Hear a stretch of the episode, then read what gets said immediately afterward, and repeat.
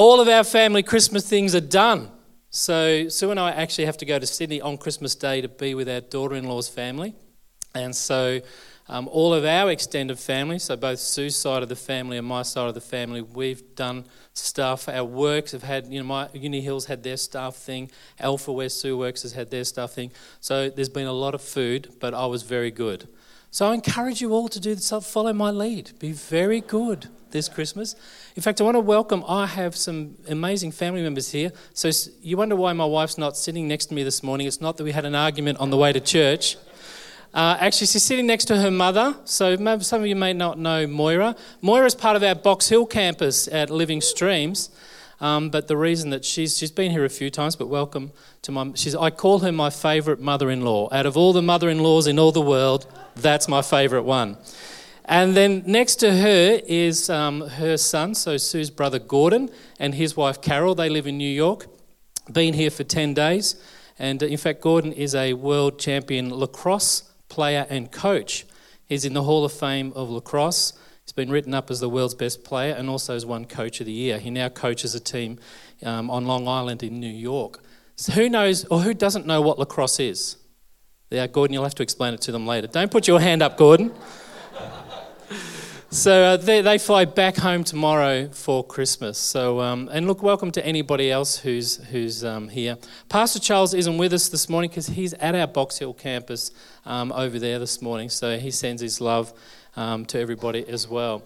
Hey, before we finish our service today, we're going to actually take up a missions giving. So we do this every month. So we, you might remember in September, for those of you who are part of our church family, um, most of us made a faith promise commitment supporting the two projects that we're involved in overseas.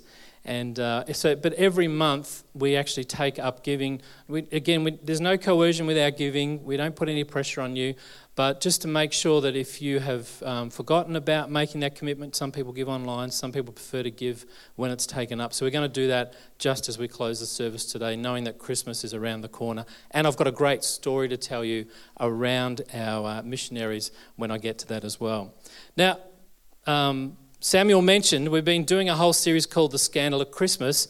And really, what we've been trying to do is peel back some layers that um, our culture has put on top of the real story of Christmas.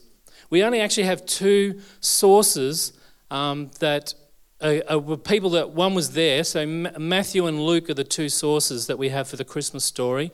The other two Gospels don't mention the birth of Jesus, and that's because ancient biographies didn't care about where someone was born and their family heritage most of the time. What they cared about when they compare Gospels with other ancient writings in terms of biographies, the focus usually was on the victory the person had. So it was usually some, like a general or a very well to do family.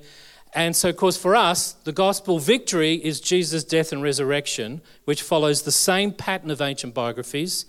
And how they died, actually dying well in the ancient world, was one of the key focus of biographer writers or scribes as we often refer to them. And so of course in the gospels we have this focus of Jesus' death and that he died well and rose again. And so it's actually unusual we have two accounts of a birth. Now, you might, in today's modern era, if we wrote a biography, we would focus on, you know, their parents, their great grandparents, where were they born, where they went to school, how they grew up. But in the ancient world, that wasn't the focus. And so, actually, what happened is God included in His, in his word to us two accounts. Now, Matthew is an eyewitness to a lot of the gospel story because he's one of the original 12 disciples.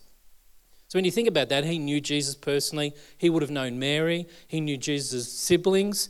And, and, on, and all the stories that we read, Matthew was participating in a lot of them. And so, of course, when he gets to write his story or his gospel, he includes all the information that he would have heard from Mary about the birth of Jesus, her firstborn son. Luke wasn't one of the original sort of disciples, but he was alive at the time of Mary. And in fact, he becomes a a scribe and a traveling companion to the Apostle Paul, who, of course, went through the Gentile nations preaching the gospel. So Luke receives a lot of his information from the other apostles as they travel together to preach the good news about Jesus. So when we look at our Christmas, you know, images, our Christmas carols, we have things embedded in that story that are actually not in the Gospels, but we assume they're right. So, for example, um, the first week when we started this uh, series, where I was talking about how um, God always included for people who were not acceptable in the world's eyes or in an ancient Jewish legalistic culture approach, God always made a way for misfits and undesirables to be part of his kingdom, and that's why we're all in it today. Amen?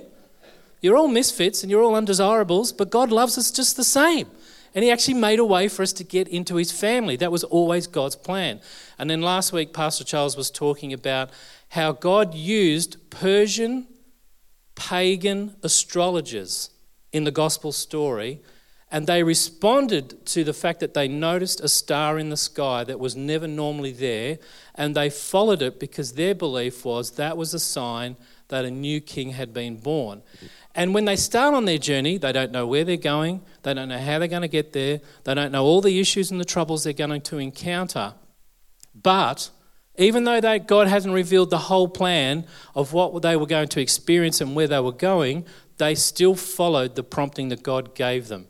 And that reflects our story in life. God doesn't tell us everything about our lives and where we're going to go and what's going to happen. And we, some of us sort of sit around waiting for God to give us all the detail before we move on, on whatever it is He's prompting us to do or convicting us to, to give our lives towards. But in actual fact, the Bible's full of stories of actually taking a first step, and God will guide you as you keep on your journey. Today, we're going to look at something a little bit different. So, if you've got your Bibles, I want you to turn to Luke chapter 1. So, we're going to go to Luke's version of the birth of Jesus. And I'm going to read just a, a part of the story um, as we come around God's Word and unpack what I would like to share with you today. So, Luke, as I said, is, is becomes uh, one of the disciples later on in time. So he's not part of the original 12, but probably on the outer group but he has first hand relationships with Mary, the other disciples, and of course, Jesus' extended family. So Luke is no, he's certainly, if you, in fact, if you look at the very first few verses in Luke's gospel, look at verse 1, 2, 3, and 4. Um, it's not going to be on the screen, but he actually tells us straight up that he's done a careful investigation about the gospel or the life of Jesus before he starts to write because there were many gospels spreading in the ancient world that weren't part of what God intended. So you may, sometimes you hear in the media, you know, the Gospel of Thomas, um, the Gospel of Judas, the Gospel of Mary. You, you hear sometimes the media grab hold of these ancient manuscripts and make it like we've missed out. Christians have missed out on these missing Gospels. But there's actually a good reason why they're not included in our um, scriptures, and that's because the early church fathers had a bit of a test when they were arranging the books and the letters that they would use for worship, and also the belief that God has passed it down from generation to generation to help all of us live according to God's plan and to actually make the most out of our relationship with God. And one of them was that it had to be used by the first century Christians. And so, you know, once you get to 70 AD, 120 AD, there were these other gospels, inverted commas, but they weren't being used by the original Christians because they had elements in them that were inconsistent with the people who were still alive, knew the apostles, knew Jesus personally, and they knew that those things were wrong. And so people would put their names on them pretending to be Paul or pretending to be someone else. And so that's why they're not in our Bible today because they're not consistent in terms of information and use of the early Christians. So we're not really missing out. Luke's a careful investigator where he's actually spoken to the people involved and he's recorded it down. So we're going to pick up our story from verse 26 of chapter 1. In the sixth month, God sent an angel, Gabriel, to Nazareth, a town in Galilee, to a virgin pledged to be married to a man named Joseph, a descendant of David. That's referring to King David.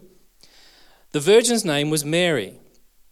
The angel went to her and said, Greetings you who are highly favored, the Lord is with you. Now, Mary was greatly troubled. If an angel appeared to you and said greetings, would you be greatly troubled? Uh, I'd be greatly troubled, personally. Mary was greatly troubled at his word and wondered what kind of greeting this might be. But the angel says to her, Do not be afraid, Mary. You have found favor with God. You will be with child and give birth to a son, and you are to give him the name Jesus. He will be great and will be called the Son of the Most High. That's referring to Yahweh, so the God who created all and sustains all things. The Lord God will give him the throne of his father David. So again, we know he's descended from the line of David um, through Joseph's lineage and Mary's lineage. And he will reign over the house of Jacob forever. His kingdom will never end. We're part of that kingdom today because we choose to follow God. Kingdom is not about geography in the Bible, in the New Testament. Kingdom is about people like you and me choosing to be part of his reign wherever we are. So it's not, it's not like a normal kingdom as we understand in terms of ruling with um, force in a geographical area where you protect your space. It's about our hearts actually coming before God and saying, You're my king, I will follow you. No matter what you ask me to do, wherever you take me, you are my king. And that's the idea of kingdom in the New Testament. So that's why Jesus' kingdom never ends, because we're not the only church gathering this morning, worshipping God and hearing His word unpacked, and we are submitting to His reign and rule as our King when we do that. So, verse 34 How might this be? Mary asked um, the angel, since I am a virgin. The angel answered, The Holy Spirit will come upon you, and the power of the Most High will overshadow you. Now, that word overshadow, Luke is hinting in Greek to the Hebrew word of creation. So the same God that created all things is going to create a baby in you. So you know when you read in Genesis and how the Spirit hovered or overshadowed um, the earth or, or the universe as we understand it? So the same Holy Spirit is going to be involved in creating the Savior. So he says, this, So the Holy One will be born, and he'll be called the Son of God. Even Elizabeth, so Mary and Elizabeth are related, is going to have a child in her old age. And she who was said to be barren is in her sixth month. So she was six months pregnant when the angel spoke to Mary. Now I want you to listen to these last two verses. This is the angel finishing his discussion. For nothing is impossible with God, or most translations say, no word of God is ever unfulfilled. Now listen to Mary's response. So she's She's totally unexpected. She's not expecting this conversation. She's not expecting an angelic vision. vision. She's not expecting to become pregnant. She, she, she doesn't fully comprehend what the angels just described to her, but this comes out of her heart. She says, I am the Lord's servant. And may it be to me, or may your word be fulfilled. So this morning, I want to talk about the scandal of hardship. Because as I read this whole account of Mary first hearing about God's plan for her life and her, you know, her being involved in the birth of the Savior and being Jesus' natural mother on earth, I noticed in verse 38, oh, sorry, 28, and in verse 30, there's this repetition of the theme favor. So the angel first says to her, You're highly favored. And then he repeats that sentence to her and saying, You found favor with God. But when you think about favor, do you think of an unplanned pregnancy? Do you think now let's let's again we're peeling back some of the sort of romantic notions of the birth of Christ and think about being her or being Joseph or or being their extended family. Can you imagine Mary coming home and saying to her parents, Mom, Dad, I just had an angel come to me and say I'm going to be pregnant. Can you imagine doing that? What would her parents say? Yeah, sure. So she's going to have this baby she didn't plan to have. She's not married, she's betrothed, and it's in the ancient Jewish world that's a little bit stronger than our idea of being engaged. It was, it was almost like you were married. In fact, to break a betrothal in the Jewish custom included a legal divorce. So in our culture, we don't do that with engagement. So even though they had not slept together or been together, it was almost as if they were nearly married. The only sort of thing left was the official ceremony to get them there. And so she's not expecting to have a baby. She's not yet married. She lives in a very formal Jewish culture where any, any sense of fornication or adultery could end in her death. And yet the angel says, You're highly favored. You found favor with God.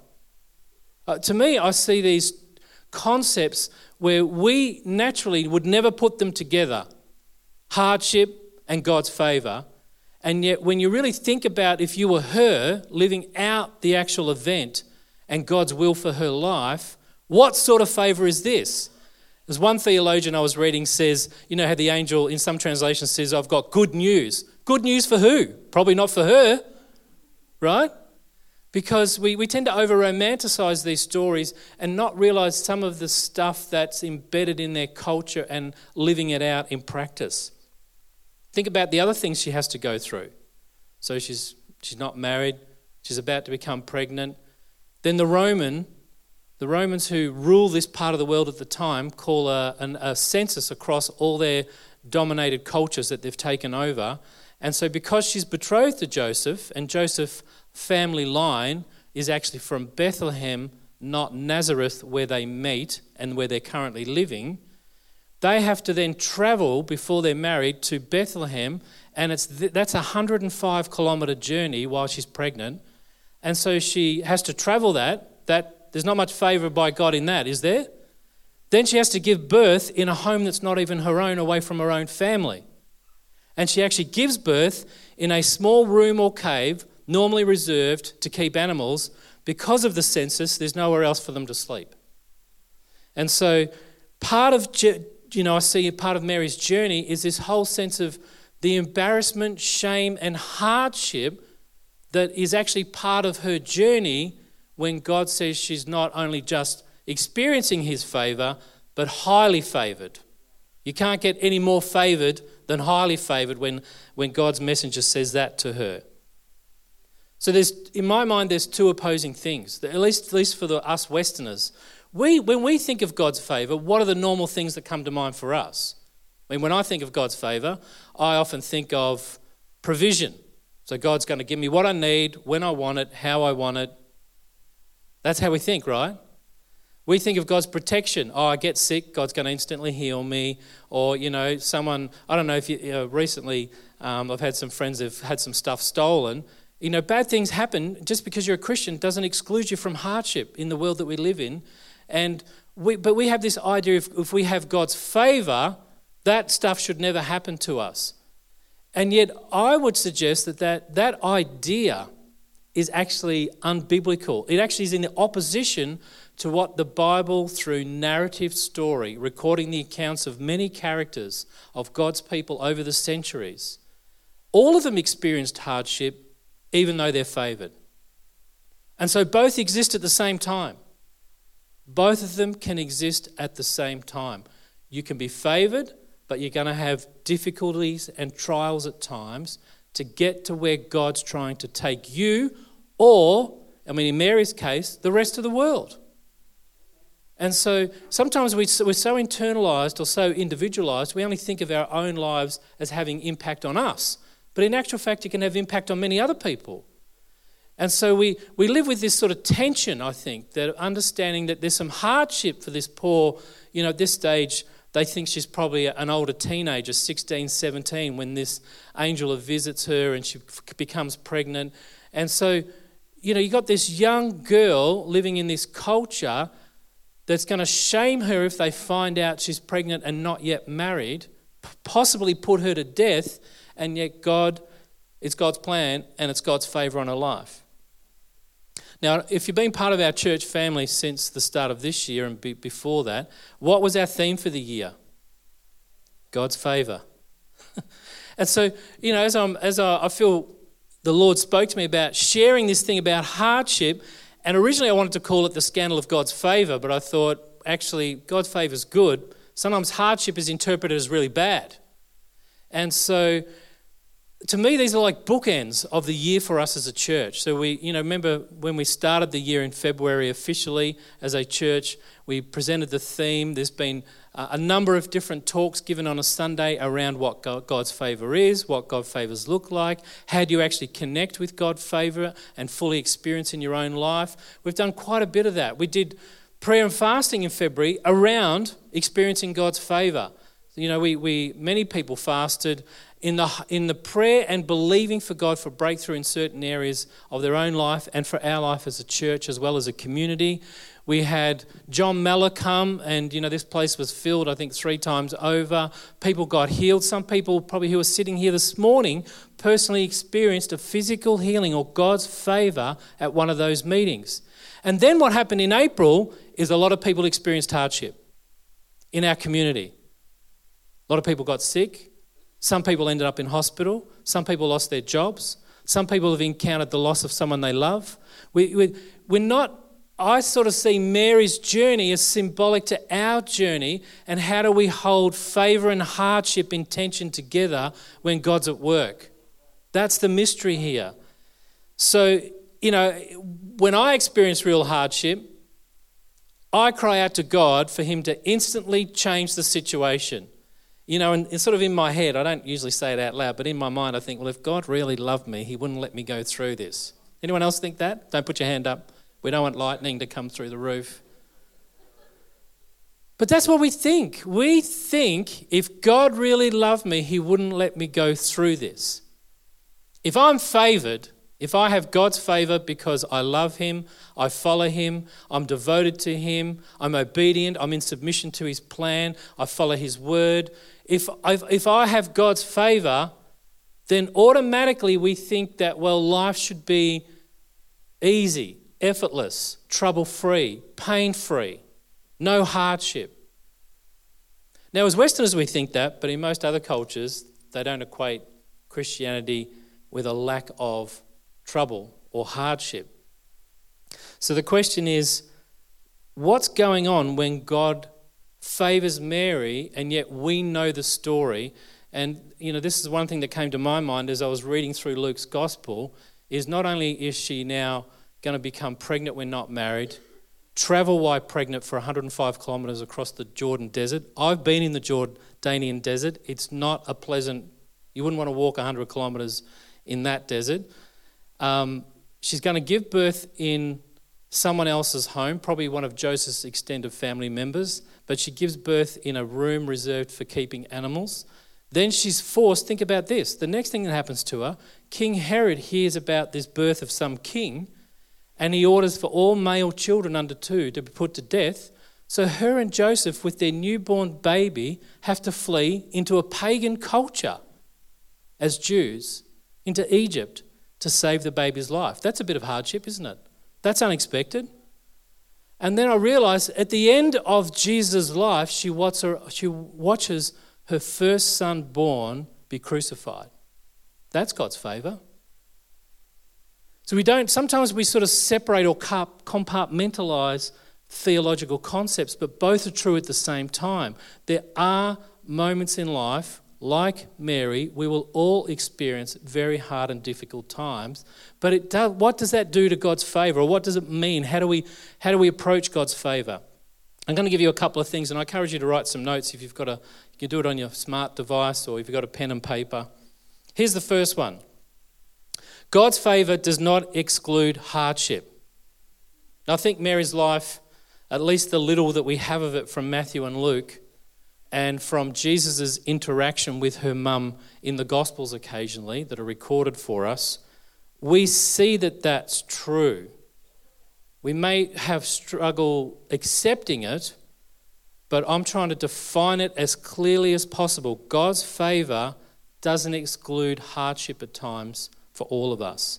Some Christians think that we should effortlessly glide through life, no hiccups, no challenges, no pain, no suffering, no trials, no hardship, trouble free. And I think what happens is we end up looking at God, or our view of God is what I call a God on demand. You know, we live in an on demand age with, you know, digital technology, internet. You can watch anything on demand. And it's like we treat God like Amazon, eBay, or Netflix. When I'm good and ready, I expect Him to send my delivery straight to my door. That's what we think, right? So, what happens is we're treating God, we're sort of setting up this expectation in our own mind that is actually unbiblical. It's never taught anywhere in Scripture. But then, how do we how do we hold both things as true at the same times in our minds about God and not treat Him like He's our genie in the bottle? So, really, the bigger question is who's serving who in the relationship we have with God? We think He's there to serve us, but that's not true. But if you have that expectation, well, you know what happens? Most of you probably have seen it. Maybe you've personally struggled with it or you've watched another person go through it. If they expect God to just deliver, you know, they make an order. It's like treating God like drive through. Go to the window, make your order, go to the next window, pick it up, and off you go. Then what happens is when God doesn't give you what you've ordered, you actually struggle with your relationship with God. It's like it corrodes your faith. Your discipleship sort of comes under attack, at least in your own mind I don't think it does in reality, but we start thinking, well, God doesn't love me like, you know, He loves someone else. That doesn't happen to other people. Pain has this way of isolating us and actually separating us from the rest of the group, doesn't it? We always feel like it's no one else has gone through what I've gone through. And so part of the challenge is that we're actually, when we come into a relationship with God as a free gift of grace through Jesus, His Son, we're actually putting ourselves in the submissive posture where we'll follow Him.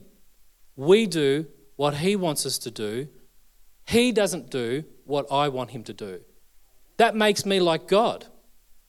And so part of the reason is we've got to sort of, you know, this Christmas around thinking about the birth of Jesus, Mary and Joseph's experience, and the hardship, particularly that Mary has, she still was highly favored, even though it experienced hardship as part of God's plan for her life. And so God's favor doesn't exclude problems or hardships. Now, they're not continuous. They're not always of our own making. Some, you know, some Christians suggest that. Sometimes it's actually the way that God's taking us because He's got a plan that's bigger than what we'll ever realize, see, or understand or be able to comprehend. And it's not that God's favor is gone, we still live in the favor of God. To be in God's family, for you to be in relationship with God today, you're experiencing God's favor even if you've had a very bad week or you've experienced a trauma in the last six months or you know things have gone horribly wrong and you're not sure what's, what's going on it's not that god's taken his hand away from you but that's what we've told ourselves in our heads as Christians in the Western culture because we can't equate the both things existing at the same time a troubling experience and God's favor. Mary was right in the midst of God's favor and God's will. And yet, look what she laid down out of her own heart to do what God asked her to do. So, God's favor does not exclude problems and hardship at times. Here's the second point. and this, this second point's a little bit of the same thing, but sort of one coin, two sides. I'm building on the first one. So God's favour doesn't exclude hardship, but the presence of hardship is not the absence of God's favour.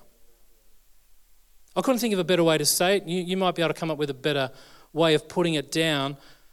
But don't, you, don't we feel that? You know, when we're going through a, a, an absolute horrible crisis that we feel like we're not going to be able to make it through to the other end, we feel like God's removed his favor from us. And here's the problem I've encountered other Christians have told me it's my fault. No, that hasn't happened to you, obviously. No, no, I didn't think so. We've got to be careful what we say when people are going through hard times. You know, I, I, for me, you know what I think changes our theology the most is difficult times.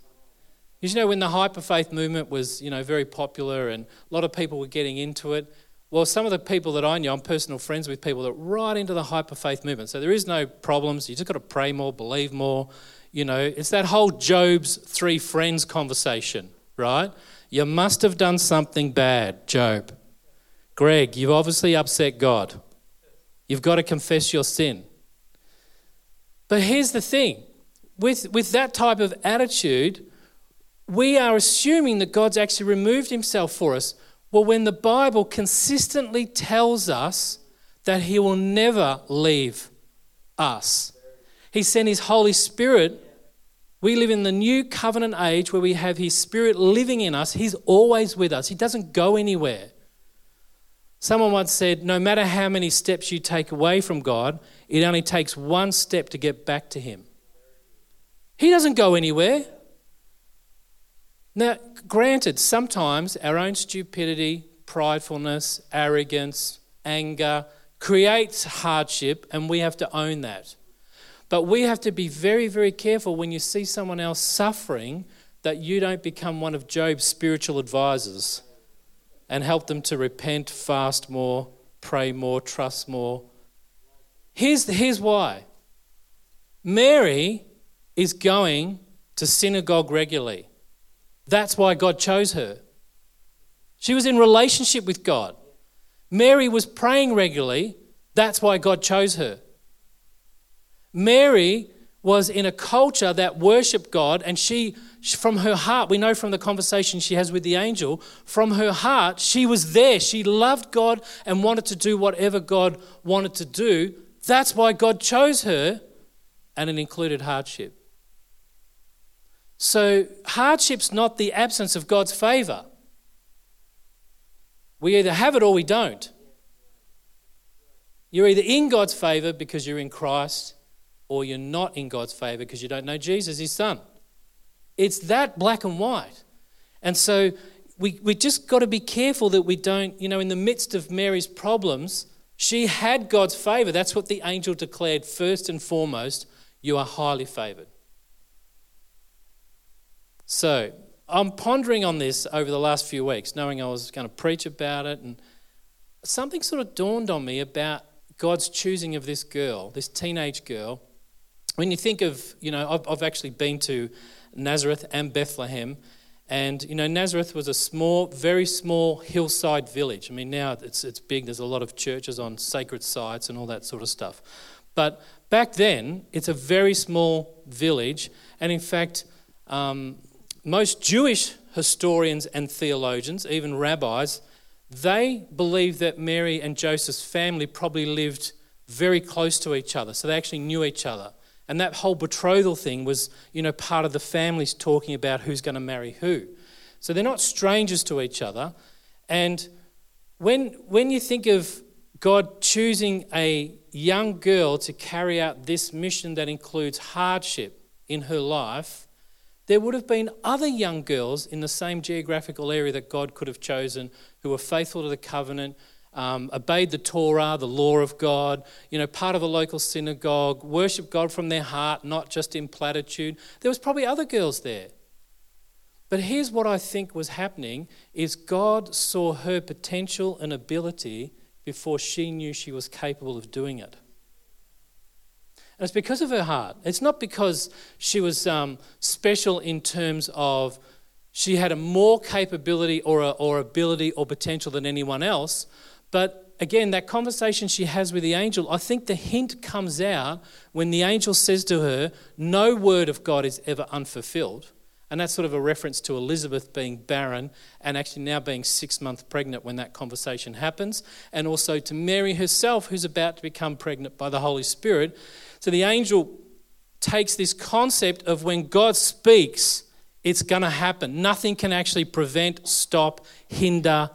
It will take place. And I think it's her response that shows us her heart. Well, she says, in response to the angel's comment about God's word always being fulfilled, she says, Well, may that word be fulfilled.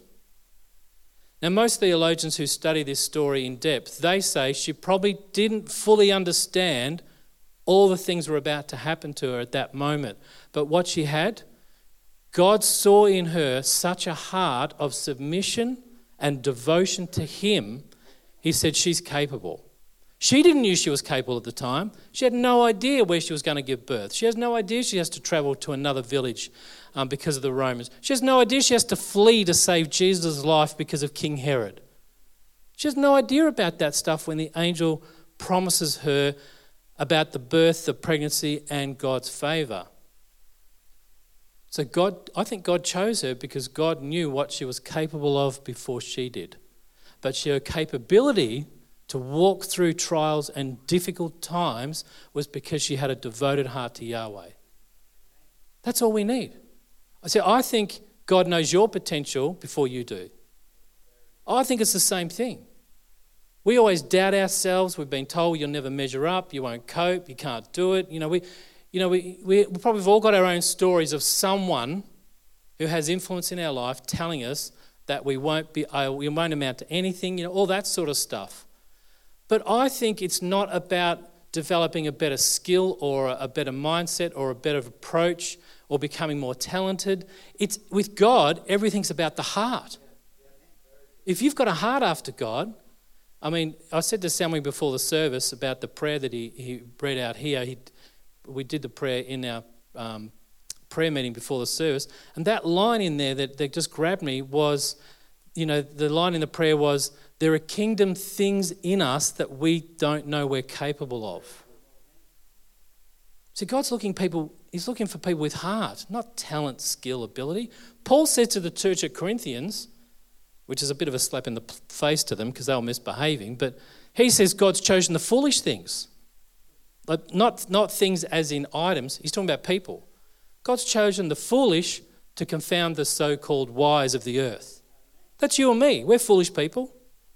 But God chose us, not because we're foolish, but because we have the heart.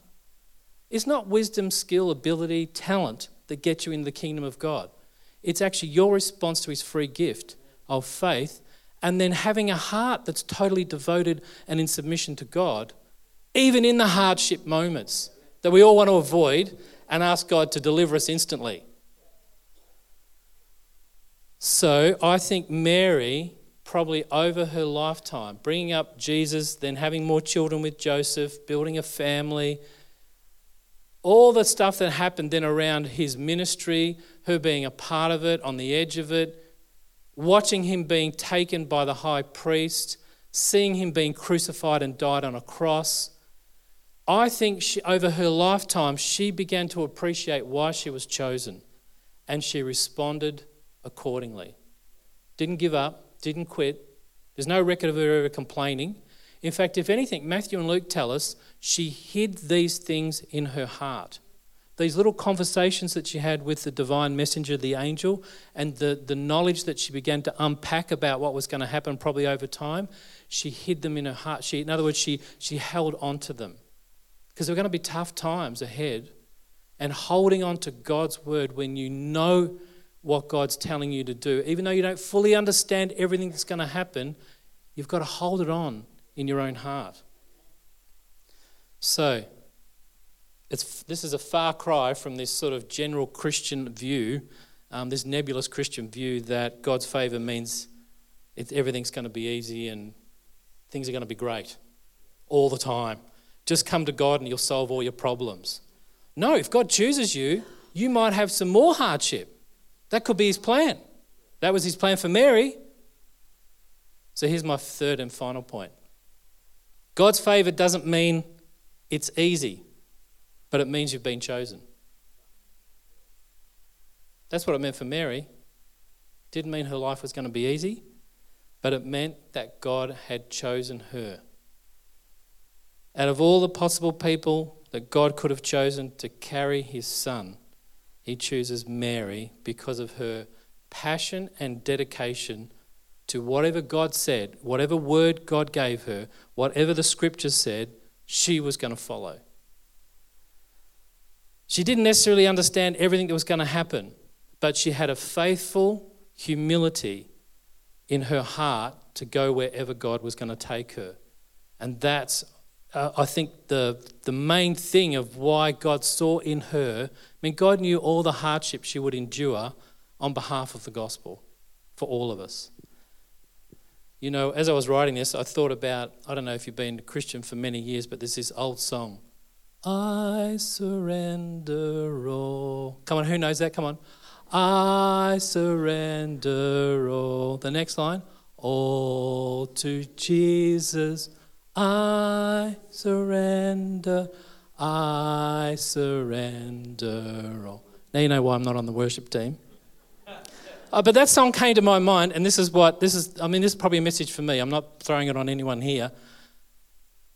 We don't surrender much at all.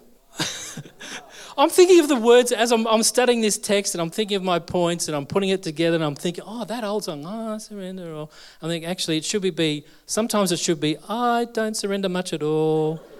I don't surrender much at all. Because too hard. And I'm talking about me. Not I'm not having a go at anybody here. But that's what came into my mind is how easy it is to sing and to proclaim collectively how great God is, but then when trauma and hardship and pain and difficulty come, we're out. We don't want it. So we leave. We blame other Christians, we blame the devil. But it's actually part of God's plan to mature and grow us and also to impact everybody else around us. Our faith is not individualistic. God is at work not just in my life, but in our community, in our suburb. And He can use you and me to impact that in a way that you'd prefer not to happen because it includes struggle.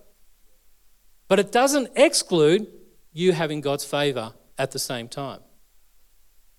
So I'm going to finish this, can I have the worship team up? We're going to, we will sing again before we finish. Not I surrender all, I promise.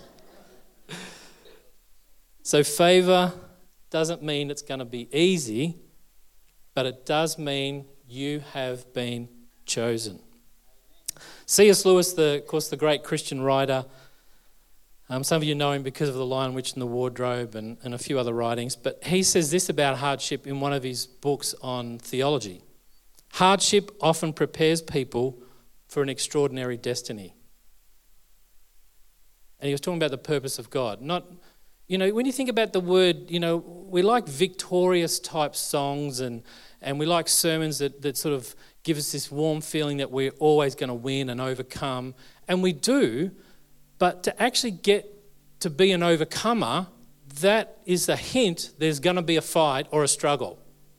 There are going to be moments where you have to stand firm or you don't give up, even though you feel like you can't go on. There are moments where you have to rededicate your submission and surrender to God when you feel you've got nothing left to give Him because you're mad at Him because of the hardship that you're experiencing. I mean, we, are all as human as each other. We all understand this dynamic of it's not always easy, but God's chosen us. He's chosen us.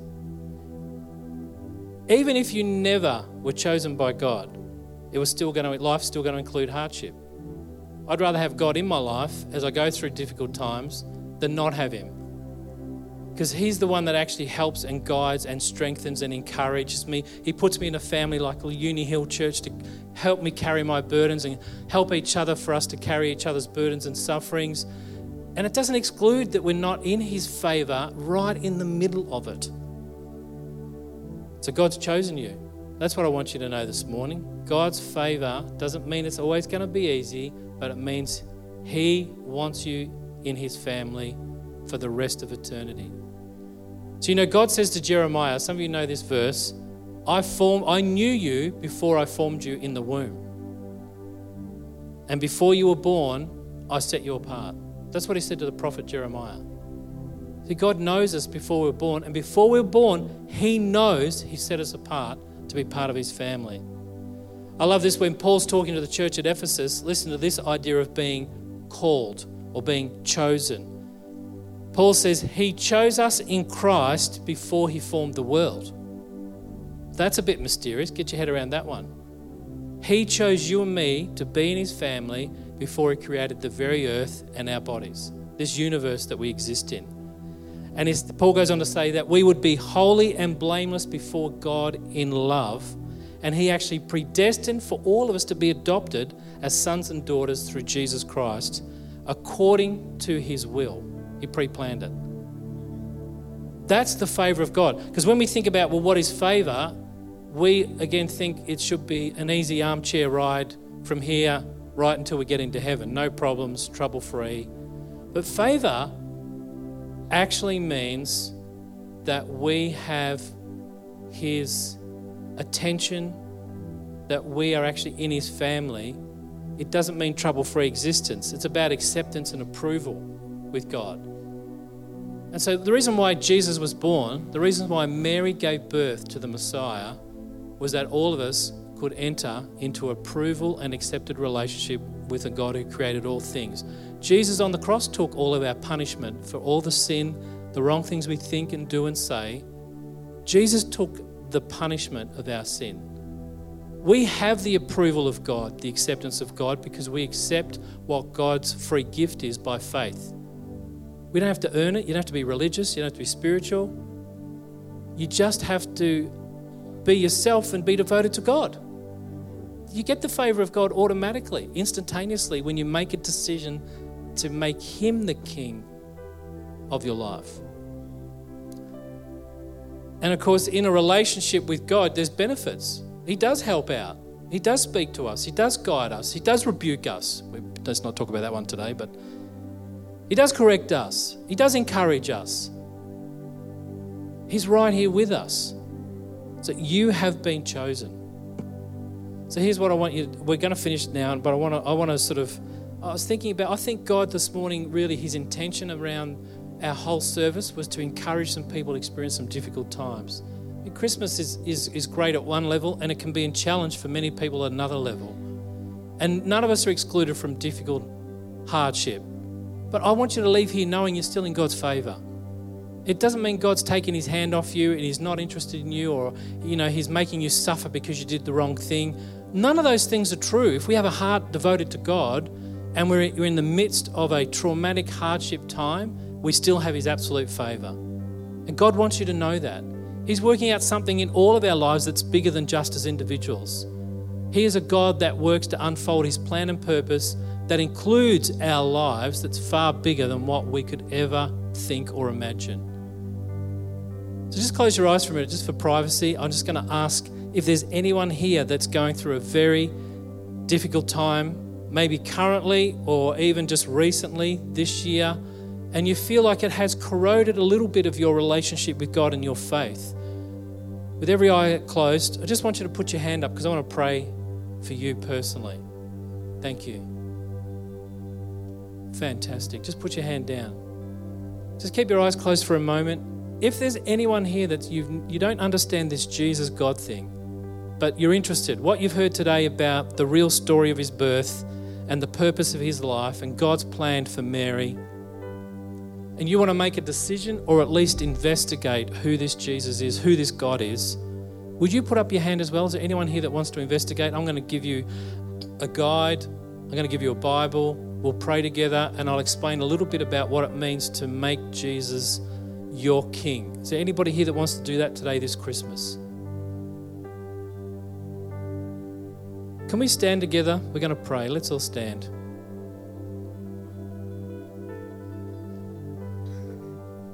Father God, we thank you that Mary had a heart after you, was obedient.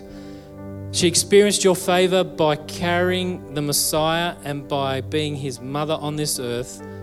But we've also learned that your favor is with us in the hard times, the challenges that we face. And Lord, for every hand that was raised here this morning, my prayer is that you give grace to them and strength to them. I pray, Father God, that your word in their life would be fulfilled and Lord, they would respond in faith to that word that you've sowed into their hearts. In fact, I think there are some people here, you've, you've actually had a word from God before. It's come to you personally, either through someone praying over you, or maybe a moment where you've had with the scriptures and the Holy Spirit, and the Lord's prompted you about something directly, and you're just not sure how that thing can be unfolded now that you find yourself in the position that you're in. But I think the word for you is, is again to encourage you that God is, no word of God is going to fail. It will come to pass. And we are, we are responding to God in faith in the good times and in the hard times because God is with us every step of the journey. He's the one that sustains us, encourages us, lifts us up, and gives us hope, particularly when we need it. So, Father, this Christmas, I pray, Lord, for every one of us that when hardship comes, we're going to be right where you want us to be. That we will endure, we will stand up, we will express our faith, we will come together as a great people worshiping God no matter what the circumstances that surround our lives at any given moment. And as we celebrate the birth of your Son, we will remember the incredible hardship that other people experienced as a result of that miraculous day of Jesus' birth. Amen. Amen.